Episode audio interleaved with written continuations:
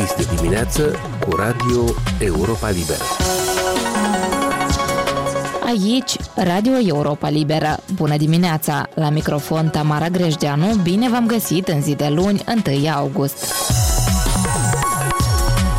care este tema discuției din această dimineață. Așadar, pentru cine lucrează Parlamentul? Asociația Promolex a lansat de curând o campanie de monitorizare și informare despre activitatea legislativului. Săptămânal sunt publicate sinteze ale ședințelor Parlamentului despre prezența deputaților, ordinea de zi, respectarea procedurii de votare și a cerințelor de transparență decizională. Una din concluziile publicate recent este că toate proiectele de lege votate au fost inițiate de deputați din majoritatea parlamentară, de guvern și președinta Republicii Moldova. Pe ordinea de zi nu au fost incluse proiecte înaintate de opoziție. Discutăm acest subiect în minutele următoare. Așadar, Asociația Promolex urmărește modul în care sunt organizate și desfășurate ședințele plenare ale Parlamentului. Ani la rând, în cadrul diferitor legislaturi, activiști și reprezentanți ai mediului neguvernamental au atras atenția că Parlamentul moldovean este departe de a atinge nivelul de transparență pe care o așteaptă societatea. Cum stau lucrurile acum? L-am întrebat întâi de toate pe Nicolae Panfil, director de program în cadrul asociației. În perioada 16 iunie-21 iulie curent au avut loc șase ședințe plenare deja, desfășurate în șapte zile, care au fost puse monitorizări de către Promurex. Aici vorbim despre ședințele pentru care noi am realizat, uh, practic, imediat după încheierea acestora, acele sinteze privind activitatea Parlamentului, acele sinteze săptămânale. Deci ce pot să vă spun cu referință la această perioadă este că au fost uh, examinate și uh, votate în uh, Parlament 119 proiecte de acte. Aici vorbim de atât despre legi cât și despre hotărârea Parlamentului. Iar în cazul 64 de proiecte nu s-au respectat cerințele de transparență decizională, ceea ce constituie circa 54% din aceste proiecte. Transparența decizională a fost afectată prin nepublicarea pe pagina web a textelor proiectelor de legi și hotărârilor examinate sau actelor aferente acestora, sinteze amendamentelor, propunerilor, obiecțiilor, versiunilor redactate textul legii înainte de votarea în lectura a doua, avizele guvernului, expertize anticorupție, avizele comisiilor și așa mai departe. Adică un amalgam de acte care de fiecare dată sau foarte des au lipsit uh, de pe masa deputaților înainte de a exercita dreptul de, de a vota. Deci, practic, în perioada monitorizată am constatat că Parlamentul nu a respectat la nicio ședință plenară cerințele de transparență decizională. Deci, cum spuneam, de fiecare dată au lipsit un șir de acte care nu erau publicați pe pagina web a instituției. Probabil pe mulți interesează uh, în ultimă instanță dacă s-a votat sau nu un anume proiect. Ceea ce rămâne în spate, ce consecințe implică? Faptul că s-au constatat anumite abateri vizând principiile transparenței în procesul decizional. Bine, trebuie să spunem că aceste proceduri, sau trebuie să înțelegem că aceste proceduri, inclusiv procedurile ale transparenței decizionale, ele nu sunt întâmplători incluse în lege, în regulamente, inclusiv în regulamentul Parlamentului. Deci, inclusiv vreau să vă spun că deputații nu au avut posibilitatea să-și prezinte opiniile. Spre exemplu, aceeași transparență decizională, am constatat că a fost restricționat dreptul deputaților, comisiilor permanente, a fracțiunilor parlamentare de depunere amendamentelor în termen de 30 de zile după registrarea proiectului, conform uh, regulamentului Parlamentului. La fel cum a fost restricționat dreptul deputaților și a comisiilor, fracțiunilor de a depune amendamente în termen de 10 zile de la data aprobării proiectului în prima lectură. Cine a restricționat? Deci prin faptul că unele proiecte au fost adoptate într-un termen uh, mult mai restrâns și este că uh, nu întotdeauna a existat această oportunitate să-și poată expune opinia fiecare din deputați sau din comisiile parlamentare. Aici trebuie să înțelegem că chiar dacă uh, opoziția, să spunem așa, nu are poate cel mai mare interes de a participa la, eu știu, sau de a contribui la îmbunătățirea unor proiecte de lege, de a veni cu unele opinii, dar drepturile acestora la fel trebuie să fie uh, respectate în cadrul Parlamentului ori altfel ei inclusiv pot să ajungă până la nu știu, Curtea Constituțională sau în alte instanțe pentru a-și revindica ulterior acest drept. Apropo, remarcați în unul din rapoarte că în cadrul unei recente ședințe legislative doar un proiect din cele 45 incluse pe ordinea de zi a fost din partea opoziției. Actualul legislativ este dominat, cum se știe, de partidul de guvernământ PAS. Despre ce vorbește acest lucru?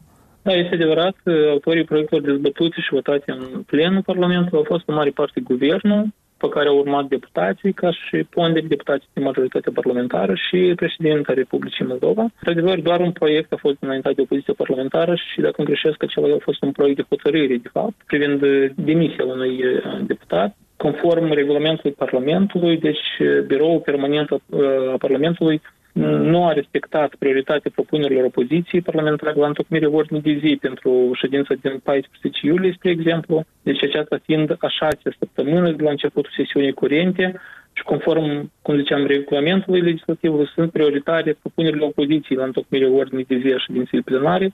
Deci ce înseamnă acest lucru? Înseamnă faptul că, practic, cei ce avem astăzi în Parlament domină de zi proiectele depuse de către o majoritate parlamentară. Opoziția este mult prea pasivă și în acest sens putem să ne așteptăm, să spunem așa, în tandem cu lacune în respectarea procedurilor, inclusiv a transparenței decizionale, putem să ne așteptăm la niște proiecte de legi de o calitate mai slabă uneori. Ori am văzut uh, situații în care proiecte de legi au fost examinate într-un termen uh, destul de scurt, să spunem așa. Au fost uh, proiecte care au fost examinate și în câteva minute.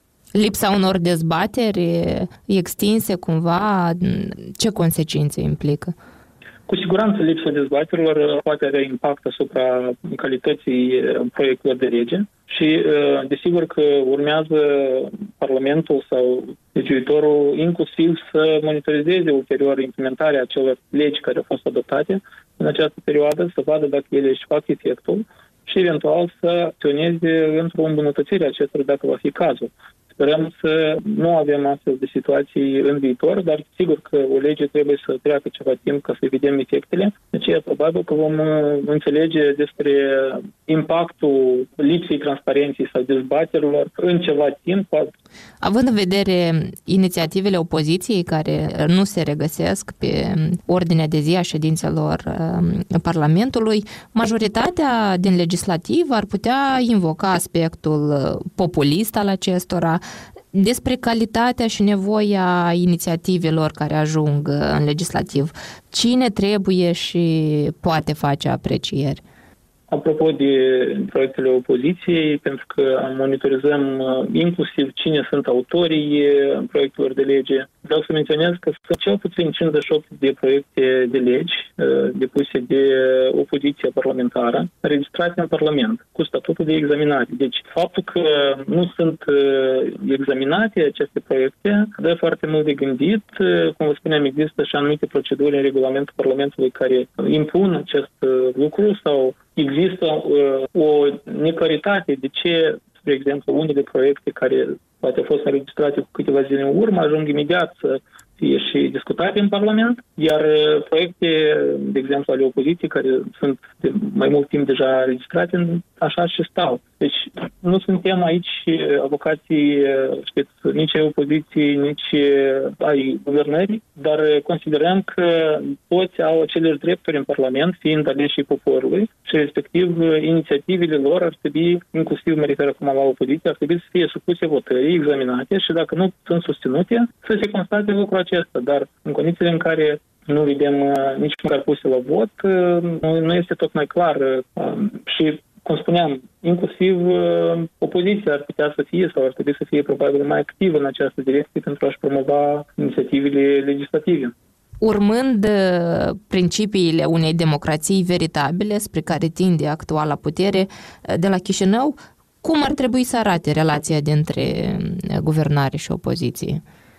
În mod normal, deci trebuie să înțelegem că în Parlament întotdeauna predomină sau există și acest spunem așa, rațiunea politică, da? Ei sunt reprezentanți unor partide politice, fiecare a venit cu un program în campania electorală. Este o bătălie a ideilor, a programelor pe care fiecare trebuie să încerce să și le implementeze cât mai cu succes. Acum, ce este important în toată această discuție, în toată această dezbatere în Parlament este ca să existe constructivism. Pentru că, din păcate, la noi ce aici putem să observăm este că nu întotdeauna discuțiile care au loc pe diverse proiecte de legi sunt tocmai însuțite de o atitudine constructivă. Câteodată, în special opoziție, să spunem așa, pentru că este în opoziție, simte de datoria ei, în primul rând, să critique, da? Dar ar fi bine să existe întotdeauna o abordare corectă prin care uh, toți fiind delegați în Parlament de către cetățeni să aibă interesul cetățeanului în primul rând, să contribuie la îmbunătățirea legii, la implementarea acesteia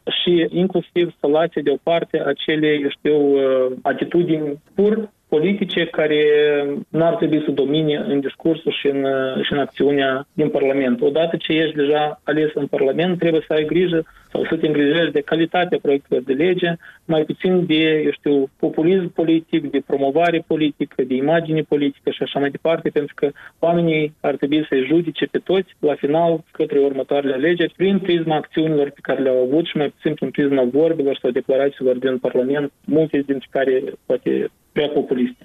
O stare de lucruri care poate fi observată acum. Da, deci nu este doar în acest legislativ, din păcate, au fost întotdeauna, deci ne dorim sigur, cu toții să avem un legislativ uh, în care să domine, cum spuneam, uh, atitudinea constructivă. De altfel, trebuie să menționez că noi încercăm să scoatem în evidență de fiecare dată, inclusiv acele situații, proiecte de lege asupra cărora opoziția și uh, cei de la guvernare votează împreună. Vrem să arătăm aceste exemple pozitive din punctul nostru de vedere. Sunt proiecte de lege, într-adevăr, pe care le-am văzut susținute de opoziție și lucrul acesta este un aspect care trebuie încurajat în continuare, inclusiv de către cei aflați pe guvernare. Despre participarea civilă în procesul de luare a deciziilor politice, ce ne puteți spune? La momentul de față nu vă putem spune foarte multe. Suntem în proces de analiză a acelui volum mare, foarte mare de proiecte de legi care um, au fost examinate în acest prim an de activitate a Parlamentului și inclusiv acest aspect al participării civile, al organizării consultărilor publice, audierilor și modul în care diferite organizații, cetățeni, grupuri de cetățeni s-au implicat. La momentul de față, anumite proiecte de lege sunt examinate, sunt dezbătute, sunt organizate uh, audieri și așa mai departe în timp ce uh, alte proiecte de legi uh, totuși uh, mai au lacune la acest capitol, ori cu siguranță atunci când vorbim despre proiecte examinate în câteva zile, să spunem așa, nu ai cum să respecti în acele câteva zile toate termenele care sunt prescrise în acest sens. Este totuși o obligație sau nu faptul că deputații să valorifice expertiza mediului neguvernamental sau este la latitudinea lor să o ia sau să nu o ia în considerație? Noi avem o lege cu privire la transparență în procesul decizional și toate acele prevederi care există sunt obligatorii pentru toate instituțiile, nu doar pentru Parlament. Când vorbim despre Parlament, aici sigur că noi uh, înțelegem că avem o sumedenie de organizații în rândurile societății civile cu diferite expertize care pot contribui și uh, ar trebui să fie implicate parte a proceselor care au loc uh, în Parlament în sensul consultării acestora. Deci noi încercăm acolo unde putem să fim utili să ne implicăm, dar ne-am dorit ca Parlamentul să organizeze mai des, mai frecvent uh, audieri publice, consultări publice pe mai multe proiecte de legi, pentru ca expertiza aceasta de care vorbeam să se regăsească ulterior în calitatea proiectelor de lege a fost Nicolae Panfil, director de program în cadrul Asociației Promolex. Doamnelor și domnilor, aici se încheie emisiunea noastră matinală. Eu sunt Tamara Greșdeanu, vă mulțumesc pentru atenție și vă doresc o zi plină de spor în continuare. Puteți asculta emisiunea noastră pe posturile de radio obișnuite, dar este accesibilă mereu pe internet, la adresa moldova.europalibera.org, rubrica Radio. Vă mai recomandăm să ne urmăriți pe Facebook, Instagram, YouTube, alte rețele și platforme. Aici e Radio Europa Libera.